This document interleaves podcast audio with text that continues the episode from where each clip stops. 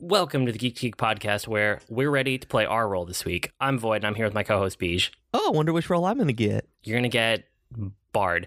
Um, today we're talking about. Yay! Is that a yay? Um, we're talking about- Well, I almost said JRPGs. I actually meant uh, RPGs. So we got some good questions around this, and it kind of part of it came from a discussion on Twitter. Part of it came from our episode, our Q and A episode, um, and part of it is just that like you've had a lot of JRPGs this year, and you and I in general both like a good RPG game. I think Yeah, that's kind of why we landed on the subject, right? Yeah, I mean, they're probably my favorite genre in general, just not even just JRPG, but RPGs, like you were saying. And then uh, this year has been pretty much all JRPGs, except for just a small few games that I've played. So that's where my brain is. I've even started playing them recently again when I wasn't. So because even because of Fallout 76. Yeah, and both of us are kind of thinking like end of the year, game of the year stuff because we always like to do that episode. So we're like thinking back on the year and it's like, oh yeah, there were a lot of RPGs. So that all of that to say that a couple listeners in different places asked like, where's a good place to start? Like you guys talked about it, you obviously like RPGs. Like where do I even get started with this if I've never even scratched the surface? So that's what we wanted to talk about today. It was like getting started with RPG video games. We're talking about video games today, not like tabletop RPGs. Um, so both like JRPGs and also Western RPGs is kind of how we split the difference here. The other reason we're doing this is because I just beat Pokemon Let's Go Eevee and it was really good. Um, I'm gonna keep it on my Switch and I'll probably when we travel around Christmas, I'll probably get around to like the end game. But it was awesome. Like I still love it and I, I really enjoyed the game. I got my Bulbasaur, which I'm always happy about. It's the best Pokemon. Awesome. Um, I will fight you. And it's And- it's not a starter in this one, is No. it? The way that these work, like you actually just start with either Eevee or Pikachu. Yes, exactly. So I got my Bulbasaur. I was very happy. And it, I mean, I had a couple like minor things with it in the end. Like, I wish that I could use my Pro controller because it's like one of my favorite controllers ever. And it's $70, you know, that I put out there to and you want to play. can't. No, you Like- can't. i thought you could because you can play it in docked mode, like or not docked mode. You can play it in handheld mode. So I figured that the same kind of controls would work with the Pro controller. You would think so, but it turns out that you have to use the Joy-Con when it's docked because they were afraid that people would not use the motion controls if they made them optional. So they forced it on people. Oh. And My goodness. I think that's a bad decision, but luckily the motion controls are not bad compared to other motion control games that I've played. Um, Good. I did actually like this one in handheld mode a lot, and I ended up playing it in handheld mode a lot because I like the controls better. But I thought that sitting down with the Joy-Con was fine too. Like I did that plenty. Um, but you know, When it's in handheld, I have a question. Yeah. Because I haven't played. I'm expecting to get it for Christmas this year. So I'm really excited about that because I haven't heard a lot of bad things about it. But what I'm curious about is when you when you're in handheld mode, do you use the touchscreen to uh, catch like it is No. with Pokemon Go? No, so you can you just like tilt to aim. It's it's using like the Oh, sensors okay. inside of it, so it has a little bit of motion control, but it's not it's not the same where you actually have to like do a throwing motion, which Yeah. is nice. So it, it's good to change it up. And then like they also did really cool things like they brought visible Pokemon to the overworld, you know, and I want them to bring that into the future games in the series. It just made the world feel like more alive and I don't know, it's it's just a really really good Pokemon game. And I know you were wondering about like how you farm rares if they show up in the overworld. Yeah, because like you can you can see all of them, and usually when you're wanting a rare Pokemon or trying to get a shiny, you're kind of running around in circles in an area waiting on it to spawn at random. But if they're all on the world map, like how do you force new spawns if it's not there? So it's the same way. You can run around until they respawn, but then also if you start just catching one Pokemon over and over again, you get a combo going, and as your combo goes up, your chance of shinies and rares goes up. Oh, okay. So it's actually That's probably a good system. yeah, it's probably like the most like shiny, rare, friendly game that there's ever been in the whole series, which is really cool. That is really cool. Good for them. Like Yeah. this year with some of the stuff, and last year with the way that Nintendo's been with a few things, it's like shame on you, Nintendo. But this one's like good for you, Nintendo. So this was half the reason that like I thought of this as the episode topic for the week was like I'm just having a ton of fun with Pokemon Let's Go Eevee and I beat it and it was great and I can highly recommend it, which I'm going to do here in a second. But then the other part was that you got back to Dragon Quest 11, right? Yeah, actually, it started with Xenoblade Chronicles 2. Oh, interesting. Um, I can't remember if I mentioned that. Uh, I, I don't think we've recorded since then. Maybe we did. Um, but I found out that I could get it way cheaper than before than I thought because standalone it's forty dollars, but at just as DLC it's thirty, and I had about ten dollars in credit for the eShop, so I could get it for twenty bucks, and so I'm like, that's perfectly fine with something I'm I'm not 100% I want to play right now. And it was really good, but then um, Austin started playing Dragon Quest 11 and telling me how wonderful it was. So uh, over Black Friday I was able to get it and I started playing it and it is beautiful. It is excellent. So I actually pushed aside Xenoblade Chronicles 2, uh, the Torna, the Golden Country DLC uh, for Dragon Quest 11, just because it's the more uh, it's the more um, traditional uh, RPG, and that's more with turn-based battles like that that I was looking for. Yeah, no, that's awesome. But the uh, that it was way more traditional. Like the turn-based battles were just a lot more fun for me right then. Even though the Xenoblade Chronicles Two had a really, really refined system from Xenoblade Chronicles Two. Cool. So, it, I mean, it worked out so that you were Yeah. playing that the same week that I was playing this. So, I think we should start with JRPGs because I feel like that's been a lot more of our year and we've talked about them a lot more just because, like, I don't know, something about it appeals to both of us. And there's always, we'll get to Western RPGs, I promise. We'll talk about that in the second half of the episode. Um, but, like, let's start with Pokemon because I, I was just talking about it and you know, these are for the most part these ones that we're going to talk about here are JP, JRPGs that like both of us love and they keep coming up on episodes over time. So we just wanted to lay out like why it might be good for a beginner and like who it would be good for is kind of what we're going for. So yeah, because they can be really intimidating to get can. into. That if you start with one of these like really hardcore, if you're just like, oh, Shin Megami Tensei sounds cool, that's got demons in it. You start that one and you will just pull your hair out because it's so hard. It's it's made for dedicated hardcore players. So uh, we don't want you to get that kind of frustration in what can be a really fun, accessible genre. Yes, exactly. So let's start with Pokemon because I think Pokemon is one of the most accessible ways to get into RPGs, just period, but also JRPGs specifically. And I'm going to focus here on like the Let's Go. So Let's Go Eevee and Let's Go Pikachu. It's super new, it's super up to date. I've actually heard that like Eevee is slightly more newbie friendly than the Pikachu one just because of the marvelous moves that you get for your like companion Pokemon. And so to keep that in mind, like if you're kind of on the fence, like I don't know which one to get, maybe go for Eevee. Um, but it's really good for Pokemon fans, and I would especially say that like Pokemon Go fans, or if you're just a fan of anything Pokemon and you've never actually played like the mainline JRPGs, um, but if you're coming from Go, you'll recognize a lot of similar mechanics and just aspects of the game. Um, it's taken out a lot of the like grind and a lot of the I don't know, a lot of the more nitty gritty things that kind of cause friction. They're not bad, but it, it removed a lot of the friction in the game in a really good way that would be great for new players, basically. Yeah, I mean, even when they started, I mean, I think you started with red and I started with blue back when, you know, we were very, I don't want to say very small because I think I was 15, but it was, it was a much more, I don't want to say hardcore game, but it was definitely not a game at that point where everybody could just pick it up and, and intuitively know how to play all of it and like what a Pokedex was or anything like that. And now they've really streamlined them into this. Okay, this is great. And there are demos out there. I mean, if you have a 3DS, there's that one called Pokemon, Pokemon X. Omega Ruby uh, Alpha Sapphire special demo that you can get just to see if you like it.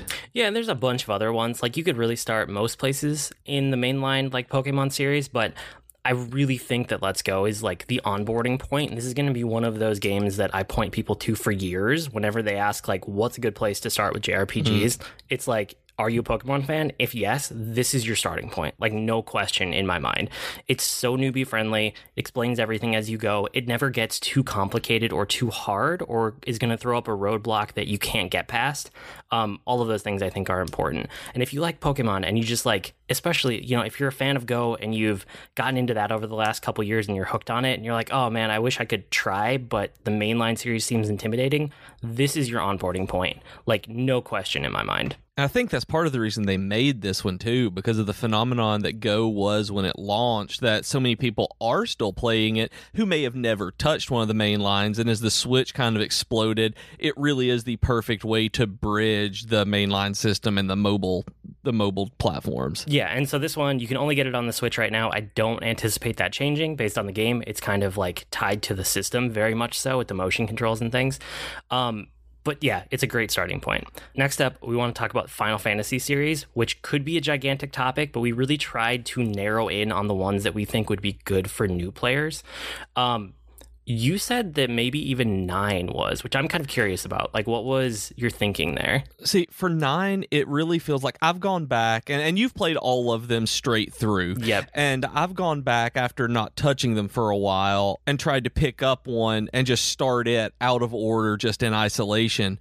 And nine, I was able to pick up and go and not really think about anything because it's just a fairly traditional classic JRPG, like you would pick up at any point kind of like the the Pokemon games, uh, any of the 16-bit uh, Final Fantasies or Dragon Quest or anything else. It's just it's got a story it's got their uh, it's got characters and a narrative that you will care about. There's a lot of emotion into in it and a lot of people can really invest in that. And the job system well there's not a job system. And well the battle system is complex in that you can learn moves and that there is strategy involved, but it's not something that is very overwhelming like uh, the gambit system in 12 or something like that. That that is just insane to try to get as a beginner. So, I really liked 9 because it it it made me fall back into it without even a second thought. Um, whereas like 10 i know you you always recommend 10 to people. I couldn't push through 10 i love 10 and i restarted it and i couldn't make myself continue on with it. And i don't know precisely what it was. The battles felt a little slower and clunkier. Um, maybe it was just a style for me at the time but uh, 10 had a uh, the voice acted narrative a lot more uh, a lot more modern take on it. Um, I guess it's because I like the more traditional old school type RPG more than uh, newer ones, maybe where that is. I, I think that's the difference because, like, nine, and we should say where you can find it. So it's kind of everywhere. You know, it's remade a lot of places. It's on the Vita, it's on the PS3 for sure. And you said those are the cheapest at the moment. Those are the cheapest because they're actually just a port of the PlayStation 1 game. It's one of the PS1 classics. And then it's on mobile that they redid an H they did an HD remaster where 9 is on mobile, Steam, uh pretty much every every platform out there. I think there's a, a, PS4 and Xbox One version as well now. I'm not sure if it's on Switch though.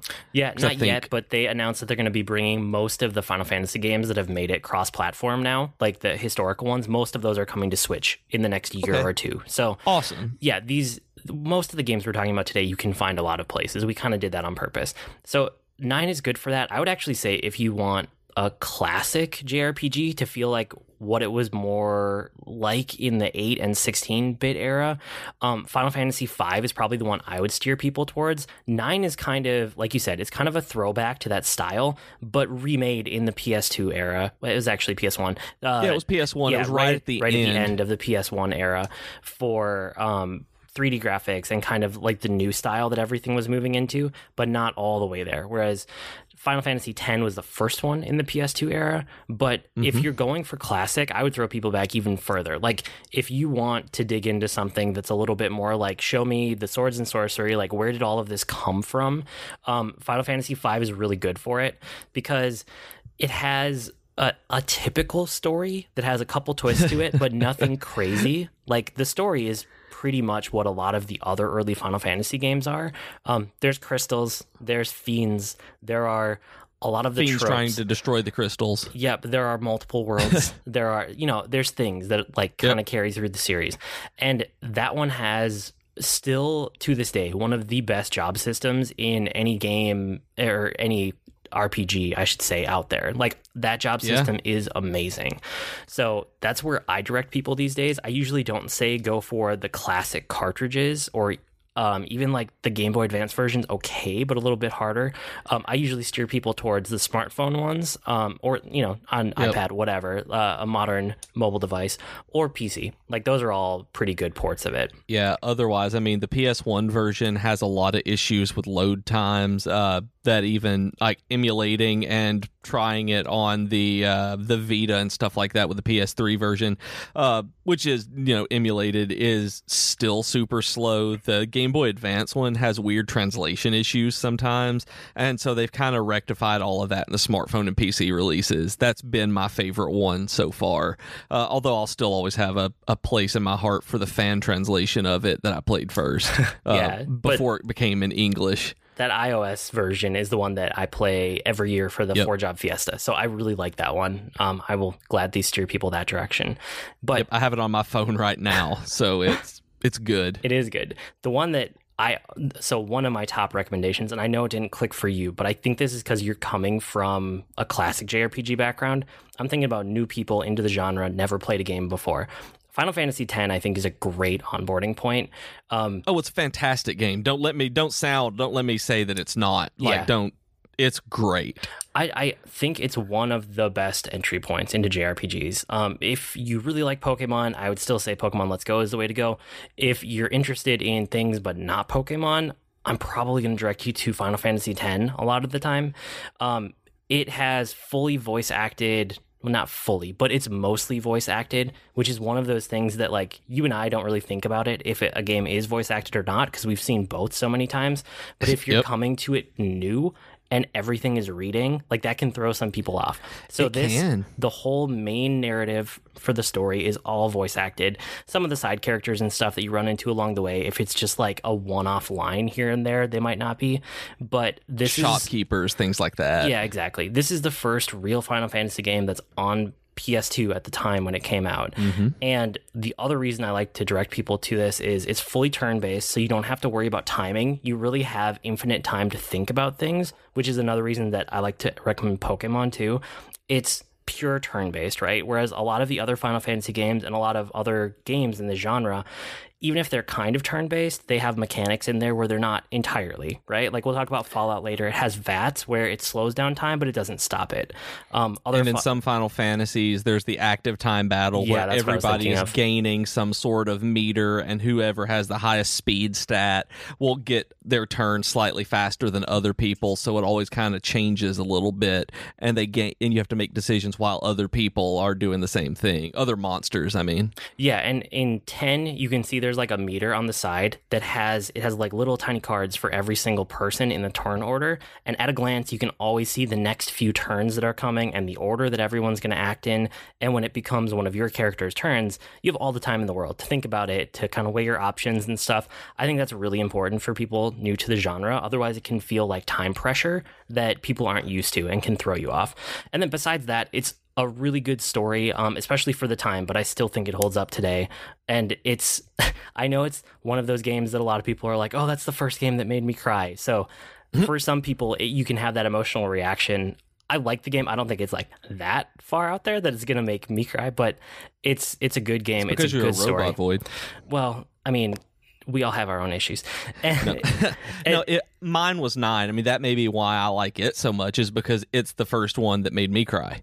That none of the others did, and nine really hit me, and I was like, oh man, I don't remember how remember how old I was at that point, maybe sixteen. I'm just sitting in my room crying because of this, and I'm like, oh man, this game. Okay. I mean, that's fair. That's totally fair. So, who's this one good for? I would say anyone who wants to get a taste of JRPGs but doesn't want to go all the way back to that classic old school design that we were talking about for like five and nine.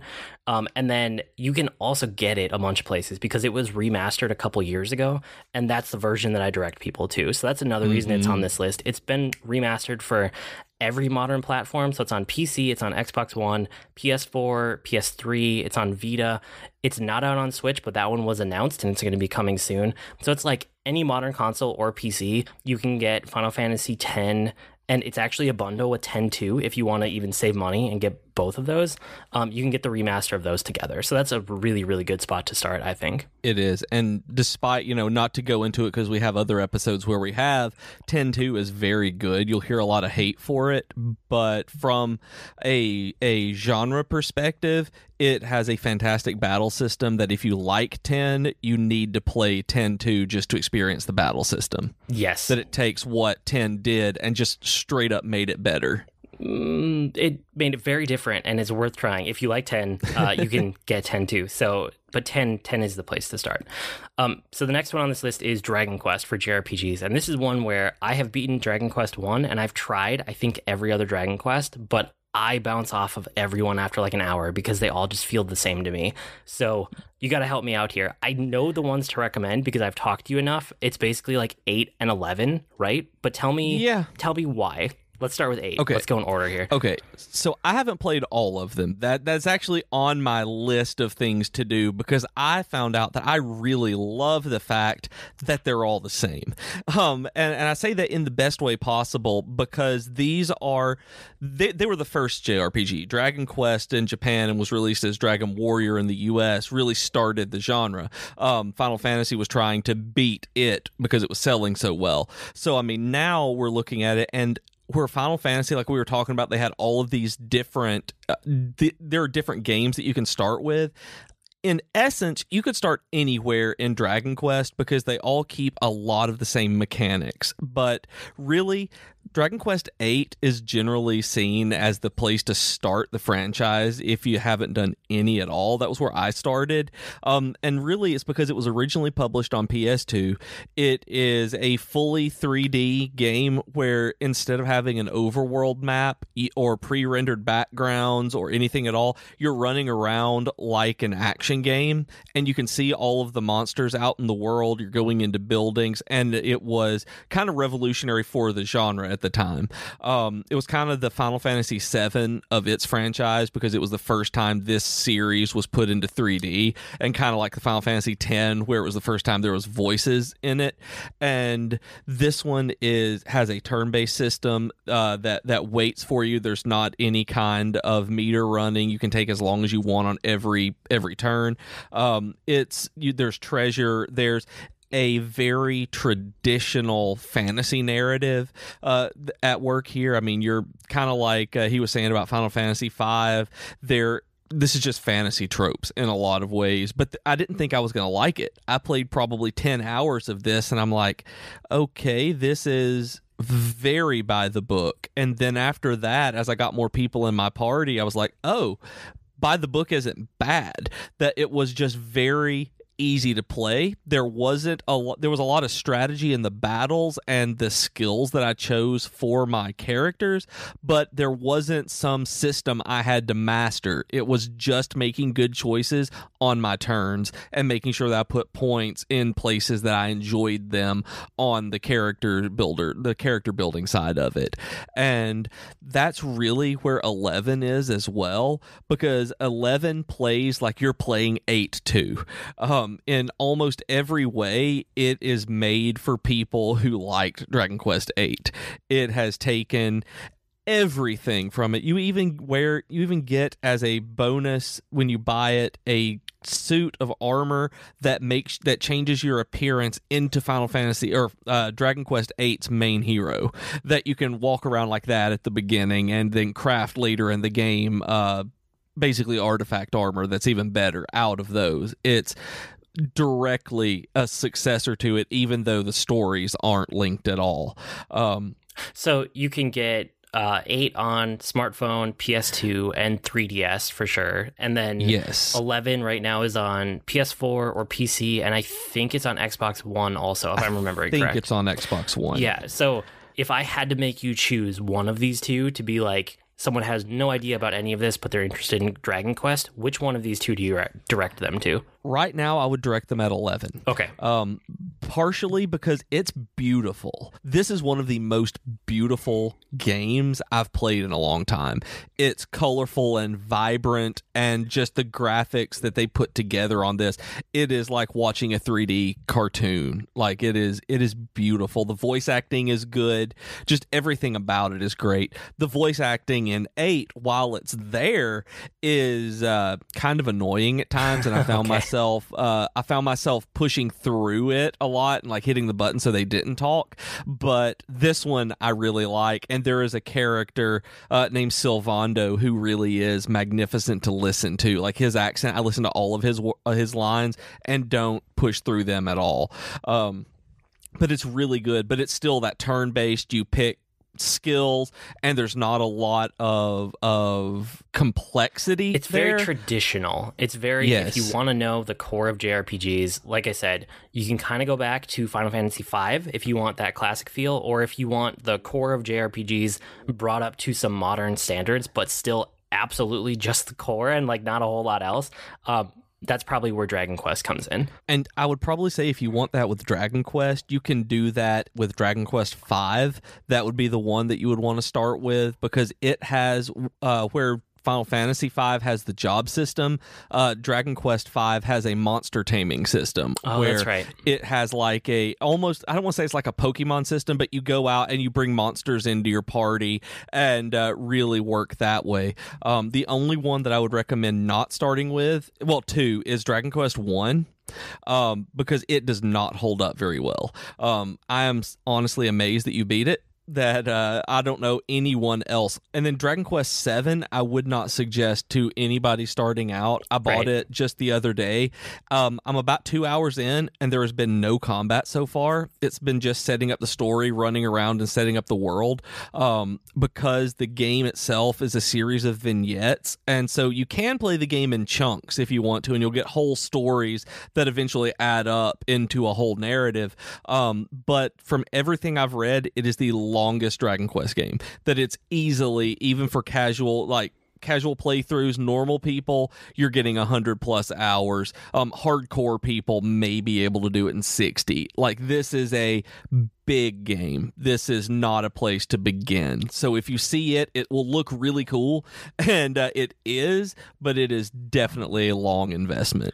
Yeah, and then I would I would also add in here. I know you kind of added it as a last thought, but if you do want more of again, we're talking about like that older style but brought up to modern standards, um Bravely Default is another really good one to tie Yeah. into. It's direct evolution from Final Fantasy V. It's like if they hadn't done anything new in Final Fantasy after 5, which they definitely did, um and then it was suddenly brought up on the 3DS again. So it's like Yeah. they kind of ignored everything between, you know, Final Fantasy VI and then whatever was the most recent one at the time. Um, and they went back to that core DNA of Final Fantasy V and they made Bravely Default. Like it's the best final well, it's one of the best Final Fantasy games that's not a Final Fantasy. Um I have a different one in mind to say the absolute best, but I would say this was number two. And like you said, that's a good one. If handhelds are your thing, it's a good place to start. And it's pretty newbie friendly. There's a lot of like options in there where you can turn random battles all the way off, or you can crank them all the way up if you want to grind, or there are difficulty options, which is something that's not in a lot of JRPGs. Stuff like that. Yeah, and you can do auto battles in that one just Oh, out of the yeah, that gate, where you don't have to worry about the grinding that happens in some of these. That uh, while you can grind, it's literally you moving your your circle pad in a circle and uh, letting it do its thing. Um, it's actually going to be when we we always do a yearly uh, best video games of the year, and Bravely Default is going to be on mine because I only Oh, played forgot it for the this year. first time this year. Yeah. and it's it's fantastic. Like it's been out for years. You can find it for twenty ish dollars on the 3DS, and it is absolutely one of the best games I played this year. That I would highly recommend. That if you wa- it's 3D, uh, all of that. Like it's a it's a modern take on that kind of game. Yeah, and I'm gonna say that like the best Final Fantasy game that's not actually a Final Fantasy game, like that doesn't have it in the name, is Chrono Trigger. I still think that's an amazing Ah, place yeah. to start. Um, it is it, for my money, it's the best 16 bit RPG out there. And Mm-hmm. it's just so good. It's such a good game. This is one of those games where I didn't play it until recently, like not until I was an adult did I play Chrono Trigger. And I absolutely loved it. So I know for a fact that there's no nostalgia clouding my vision on this one in particular. because I came to it so late. Like people told me for years and years and years, "Oh, you'd like this game. You'd like this game." And I just put it off for whatever reason, one thing or another. And then Part of it's probably because everyone told you that you would like it. Probably. You know, that's kind of like me and Bravely Default. I mean, to be completely honest, people are like, "You need to play this." I'm like, "Yeah, sure I do."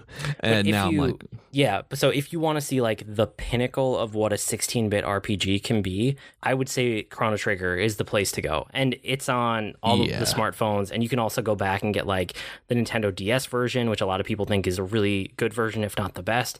Or um, it's on PC now. Even though the PC port has some issues, they're slowly fixing them over time. Yeah, and you'll see different versions on the PC with different names. Like you'll see like limited edition release or maybe like the ultimate things like that. Just get it. Like the DS is the one I've played all the way through and then gone back to. Um, I played it on the Super Nintendo, so n- nostalgia did kind of cloud me for a little bit, and then I just dug in. It was great. You can go back and listen to our JRPG episode in season two and hear me just you know talk about how great that one is. But it is, you're right, it is by far the best 16 bit RPG out there. Potentially one of the best RPGs out there. Period. Yeah, without a doubt. And then um, before we take a break here in the middle and then talk about Western RPGs, we just wanted to make a note that like action RPGs are this whole other thing that we should probably do a whole nother episode on.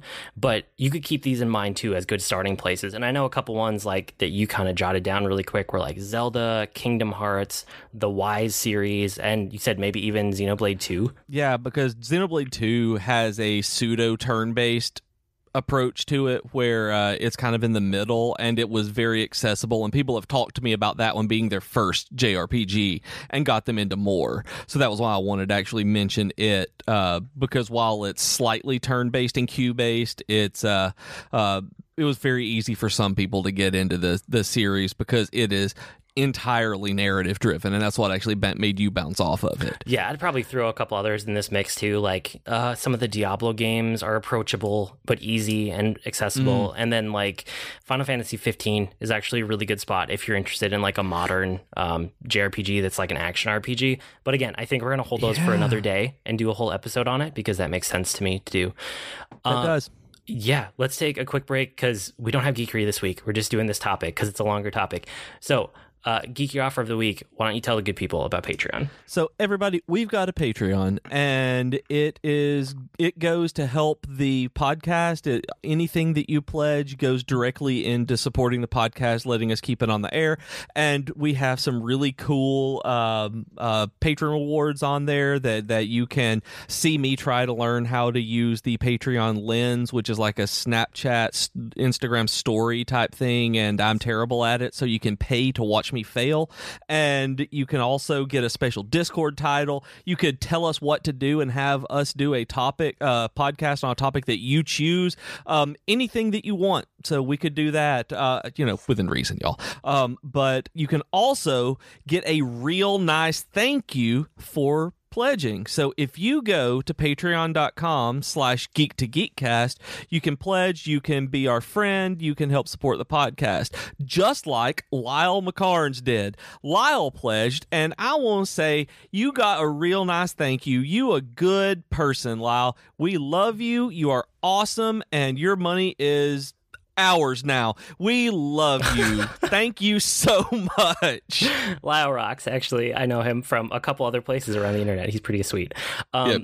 On the network this week, uh, Geektitude is back after a short hiatus. They talked about Girls Who Code with Marturia Yami, and it was probably one of my favorite episodes that Joe has ever done. It was Joe and a special guest, and then uh, Marturia Yami. And Marturia was just, it was so fascinating to hear from she's like right at the end of high school. I think she's a senior if I'm remembering correctly. And it it was a lot of like kind of being into some of these geeky things, but also being in high school and how that feels in the moment. Because I think you and I were both there, but we've both been out of that mode for a long time. Right. And she did this Girls Who Code program and got to go to Blizzard and like go there every day for I don't remember a few months or something. It was it was awesome. Like I can easily recommend it. That's a great episode. And then Tea Time with Katie and Chelsea this week. They talked about the Lizzie McGuire movie, which was a very interesting blast from the past. So if you are of that generation that liked that movie, check out that episode. It's worth your time. Okay, the rest of the main topic, we want to talk about Western RPGs because it's like a whole different thing. We wanted to break in there a little bit. Um, one of the things I would say up front is that a lot of these, maybe not all of them, but a lot of these have difficulty settings, which is not always true of JRPGs. And if you are going to try these Western RPGs and you're brand new to the genre, just turn these down to easy. Don't feel bad about it. Like, that's a really good place to start. So, that's just like a blanket statement for all of these. yeah. yeah. It's, Um, it's a it's something that I know we've talked about in the past where these are the games that I know you and I tend to if we get frustrated at this for pretty much any reason, we turn the difficulty down and don't feel bad about it. Oh, yeah. No, we try to respect our free time. Yeah, it's so so these are these are a good place to get in because of that because outside of like Bravely Default, you can't necessarily do that in a JRPG. Yep, yep, for sure. So first up on this list is Skyrim because it is everywhere and it took off like almost no other Western RPG game has ever taken off. Um, I think this is truly the game that brought Western RPGs to the masses, and in a lot of ways, it's like stereotypical Western RPG. It's the fantasy setting. Yeah. You know, it's like sword and board fighting with magic mixed in. You can be like a stealthy archer, you can be a mage, you can be a guy who hits stuff with weapons, and it controls from well, you could be third person view technically, but most people play it from a first person view.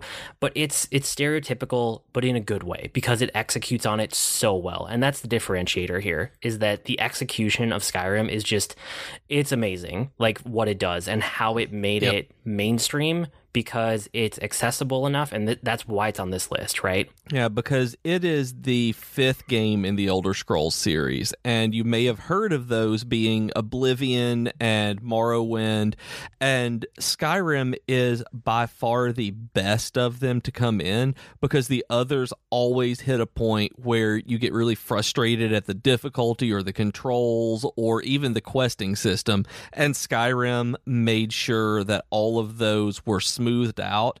And if you're on PC, there's a modding community that has basically redone the game and made everything accessible as good as you would ever want it to be. Um, yeah i mean you could change anything about the game basically at the this point The inventory system is is awful. The inventory is terrible. So if you play it on PC, go download a mod, and you have one of the best entry RPGs that you will put hundreds of hours in that I can think of. yeah so um, i would say this is good for anybody who wants a taste of those like bethesda games like if you've ever been like Mm-hmm. oh they look so interesting but they also look so intimidating um, skyrim is definitely your onboarding point and the other thing is that it's everywhere. Like, where's this game? Basically everywhere. It's on every platform, even including the Switch at this point. Like, it's not on mobile, but who knows? Like, give it another couple years. Like, they, I- they just keep bringing this game out everywhere. Yeah, I would not doubt there being in a generation or two of phones that they would actually do a Skyrim mobile because they, they, they do it everywhere. Like the fact that they got it on the Switch means that they could probably run it on today's phones. Just the controls would be weird. Um, but I mean, it's it is it's everywhere. It's on the PS3, 360, PS4, Xbox One. Um, there's an Ultimate Edition I think that you can get. I can't remember the exact name of it on Steam, but it's on sale all the time for around fifteen dollars. Um, you can get this, and it will. It's a great way to get into Bethesda games because that's actually what got me into Bethesda games. Yeah, that's awesome. Um, so next up is Mass Effect 2. I this is probably one of my favorite RPG games of all time, and I put two on here instead of three or one for a variety of reasons. But really, I think that Mass Effect 2 is like Bioware storytelling and relationship building at its best. I still think that in the future we could see better, but at the moment, I, I keep holding this up in my mind as like the standard for what they can do when they really do well. And uh, I would skip Mass Effect 1 because it hasn't aged very well, and Nope. you also don't really need to understand it to know what's going on in Mass Effect 2. Mass Effect 2 is just as good of an onboarding point to the series as 1, surprisingly. It does a really good job of getting you into the universe.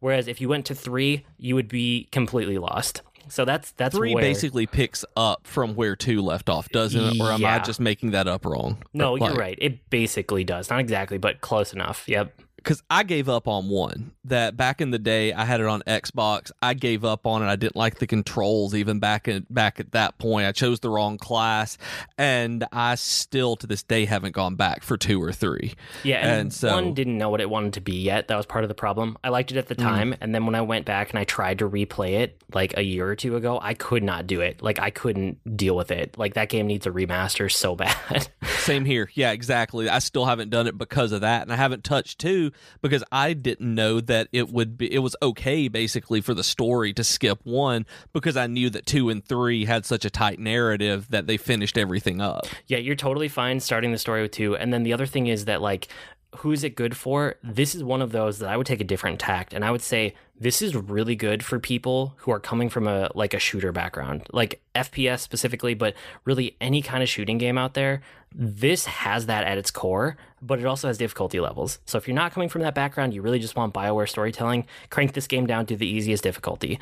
If you are like a huge FPS fan and you play Call of Duty every year or Battlefield or something and you're like really good at it, you could actually crank this game's difficulty up and you would still get the story, you'd still get the narrative and the RPG elements, but you'll also get a really fun shooter out of it. So I would recommend this one to anyone who's like an FPS player or a shooter player in general. And you can get it on PC, Xbox 360, PS3. It might be a couple other places, but those are the ones that I know off the top of my head. And this one also, because it's been out for a few years, goes on sale all the time. You can even Yes. get it every once in a while for free. That this is one of the games that uh, some companies end up giving out as one of their holiday gifts, or hey, we're having a promotion. Take Mass Effect 2. Um, you can get a bundle with the trilogy. Like this one is very easy to get your hands on. Um, heck, I think I have like two or three copies of it because of that, just coming in different bundles with things. Yeah, yeah, no, it's it's such a good game, and I think it's still just my favorite Bioware game that they've made so far. I, I leave myself open to change my mind later as more games come out, but I love Mass Effect 2.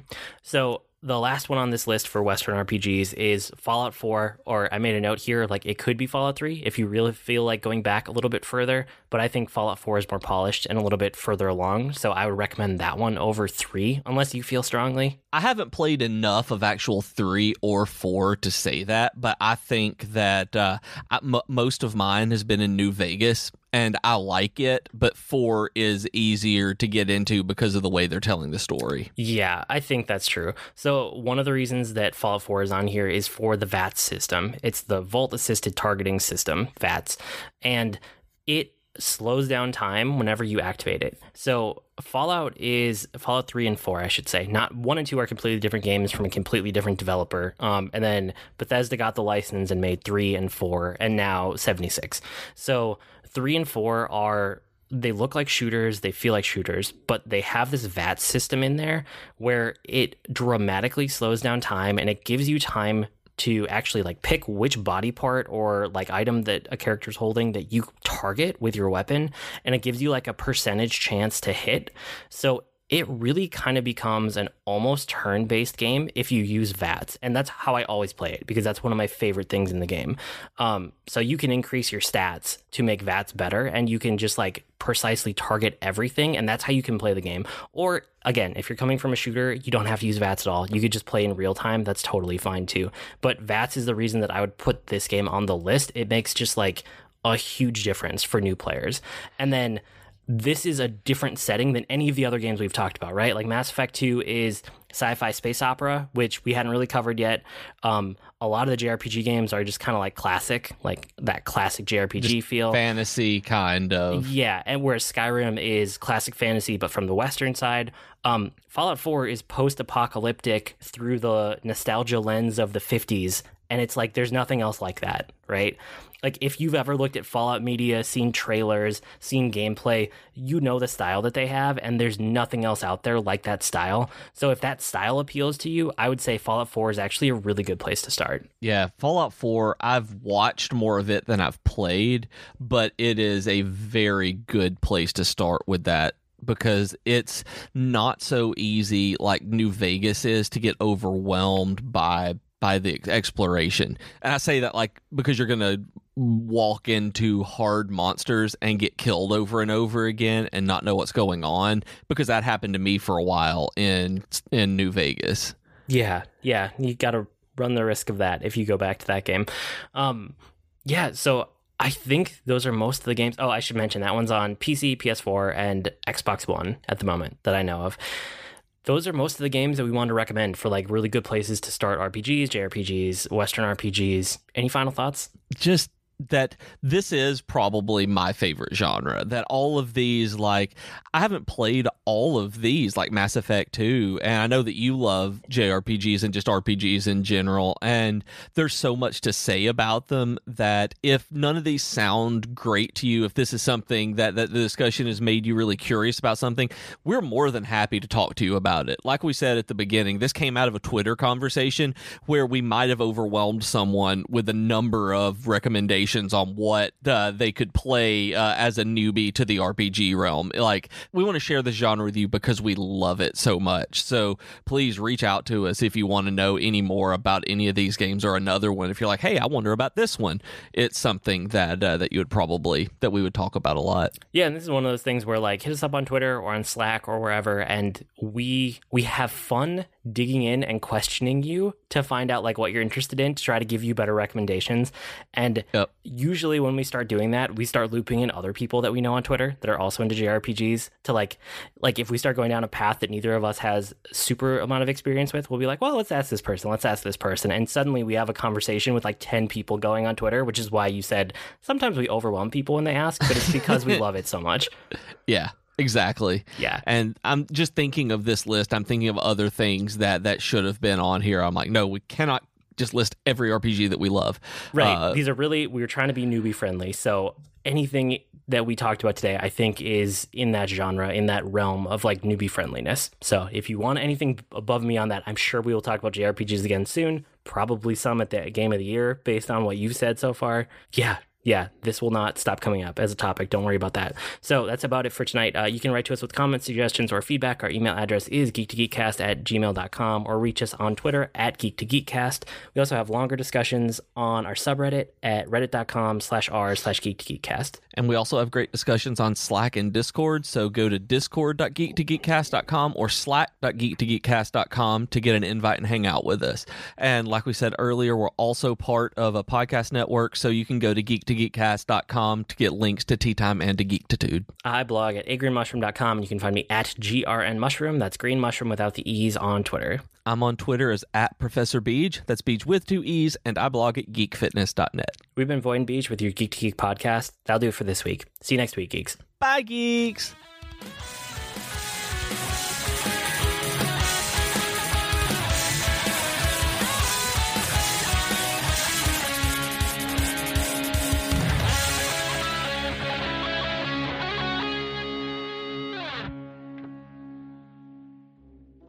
Hi everyone, I'm Katie. And I'm Chelsea, and we are the hosts of Tea Time with Katie and Chelsea. We are two best friends who love pop culture and talking about pretty much whatever we want. Katie, Yes. stop thinking about Zac Efron and tell our future listeners what some of our latest episodes have been about. Well, we've talked about Zac Efron. No, get it together, Katie. Fine.